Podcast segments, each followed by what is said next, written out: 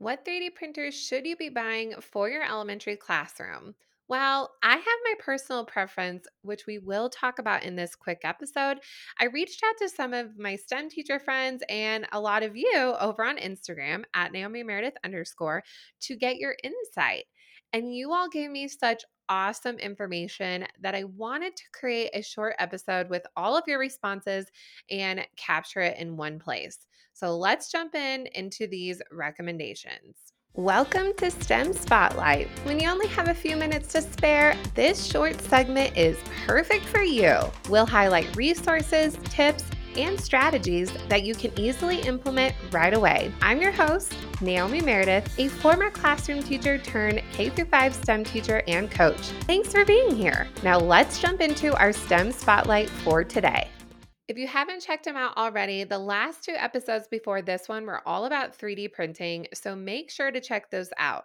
In episode 69, I talked about the top tips for 3D printing in the elementary classroom and some lesson plan ideas of what I do with kindergarten through fifth grade.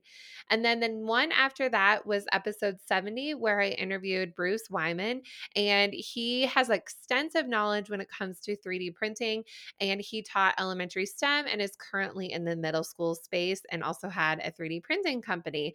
So he has a lot of knowledge and expertise. So definitely go back and take a look listen to those. And then this episode will be, like I said, those recommendations that you guys gave me.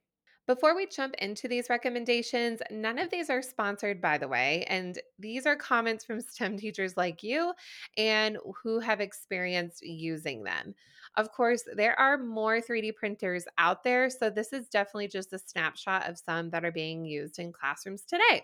The first brand we're going to talk about is MakerBot. And the brand that I have currently is the MakerBot Sketch Classroom. And I really, really, really love them. When I entered my classroom, there was an older printer left in my room. It was a MakerBot brand. I'm not sure what it is. I know it's not made anymore. And it was fine, but it was really old. It was probably like, you know, when 3D printers were just getting implemented in classrooms.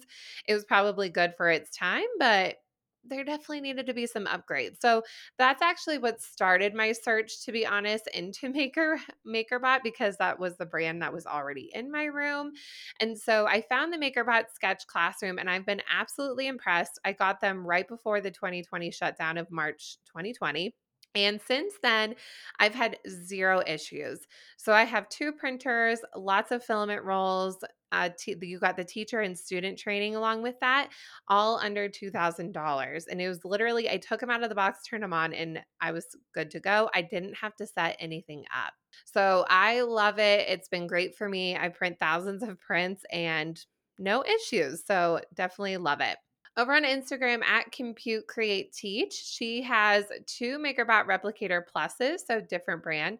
And she loves the cloud printer software that it comes with, which is probably the same software that I'm using as well. So when we talk about cloud based printing, that means that you're setting up the prints on your computer in their web based platform and you are able to wirelessly wirelessly send the 3D prints to the printer. So I'm not hooking up a computer directly. So she sounds like she's not either. Um, her printers, she actually hooks up her printers specifically to Ethernet ports. So she probably has that. Uh, uh, wireless setting on her printers, but just you know how schools can be with the internet access. She hooks them up to Ethernet ports to keep her internet more reliable. And then for a different brand, she's getting two Flash Forge printers coming up, which that's another brand we're going to talk about. At Learning in Bliss ha- also has um, two MakerBot replicators. Not sure if it's the Plus or not. She said those have also been very dependable and thousands of prints each year. So um, she also has a Flash Forge Finder, and um, hopefully that is going well for her as well at essentially Alf has an XYZ, which I had never heard of this brand before. And I asked her more about it, and they said, eh, it's just so so. So nothing exo over the top, but is absolutely loving the MakerBot Sketch Classroom, and that is what I have. And then Mathematically Enthused, which is Kelly Hogan, which you heard from her on the podcast back in episode 45. So go and check out her episode. She's a K through 6 STEAM teacher. She also has a MakerBot brand, is really enjoying it. And then at Steph Funny 2 also has a MakerBot sketch. So overall, based on the findings, there's a variety of brands in MakerBot. It sounds like people have been really impressed so far, at least with these newer models, and it's been a good brand in those classrooms. The next big brand that we hear about a lot is Flash Forge. I asked my STEM teacher friend Alex Hull, and he has a Flash Forge Creator Pro. He says it's good. So, what's cool is there's a dual extrusion. So, I looked that up. I actually didn't know what that was. What I found, you can mix two colors. So, you can have two different colors going, which that's pretty awesome. And I bet I tell my students this, I bet they're already even out there, but printers that have all the colors in there, kind of like an inkjet printer. And kids would love it if their designs could be printed in the colors that they design them. I, I bet it's out there or it will be mainstream soon. Um, it's also a Bowden tube printer and it has a self leveling bed. So on his Flashforge Creator Pro, it will level itself. Um, so that means that you don't have to do it. Um, it's the right distance for the bed plate and the extruder so it can print all the layers correctly. So my MakerBot Sketch Classroom is also self leveling. I don't have to do anything. Um, with his Flash Forge, he says it's older. And so I researched out there. There's other Flash Forges, newer ones out there.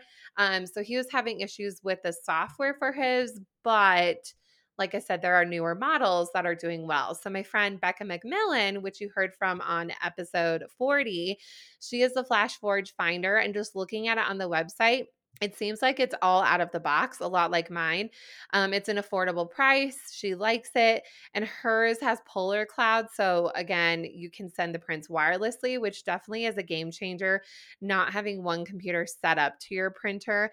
I feel like a lot of the newer printers are going this direction anyway, because it does really wear out your computer when it's connected directly. And then at Mrs. Genenbauer 18 also has a Flash Forge. Not sure what brand, but that's something that she has in her classroom. And then another popular brand is Lulzbot. And so my same friend Alex, so he has a lot of different printers in his room. So that's really interesting too that he can mix and match his experience.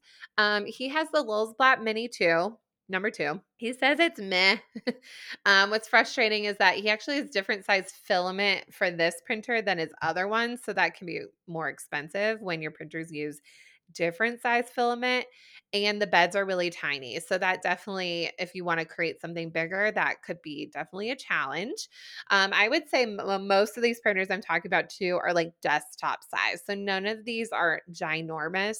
And in the elementary space, you don't need a ginormous 3D printer to be honest it would be nice to have, but not needed. Um, so then with his Lulzbot Mini 2, he definitely has constant issues that are definitely fixable but it's annoying when you're managing a lot of prints. And that's what I definitely talked about in episode 69. When it comes to 3D printing, the kids creating actually isn't the hard part. It's actually managing them from a teacher side. So you definitely want to have something that's user friendly and doesn't cause you any problems. My um, friend Jen Seavey, which she was on the podcast too on episode 22 about engineering design sprints, she has three Lulzbots. And she said once you get to know them, they're great and once you understand, so it sounds like there's like more um, of a knowledge base that you need for Lulzbot, just based on what you guys are saying. Um, the software that slices the print. So when you create, have the kids create in a program, you have to take their print and put it into the slicing software, which tells the print how many layers you need and what order it's going to be in. Um, she says that the software can be a little tricky and it just has all these updates and everything. So, um, this was a side note. She actually accidentally bought some filament, which is the plastic that you use to print with, that was flexible. And so once she printed these keychain designs that kids made, the keychains were kind of like movable, which was a happy accident. And then um, somebody else at B is for Burns has a Lulzbot. So definitely, again, another um, printer just sounds like there's more of a learning curve. Um, definitely something you'll have to get used to. Um, again, my friend has another printer. I've never heard of this brand, but he loves it. So my friend Alex has the Creality Ender 3. So because he does have so many, he definitely can have a direct comparison. He loves it. Um, he doesn't have to manually level the bed, which is great. And he can print over 100 prints and everything will print correctly and the nozzle goes in the right place, which I definitely have that experience as well. It's also a Bowden tube printer, which I mentioned before, and that means it's how the filament is led into the 3D printer. So I found an article about this just to compare that type of printer to another, which I will link in the show notes so you can see a visual as to what that means. Um, other brands that aren't as popular just didn't pop up as much when I asked you. Um, at Chrissy B45 has a Prusa. And then at Amy J. Rennick and at Auntie Mary 13 has a Dremel. So you definitely just want to do your research and price comparison.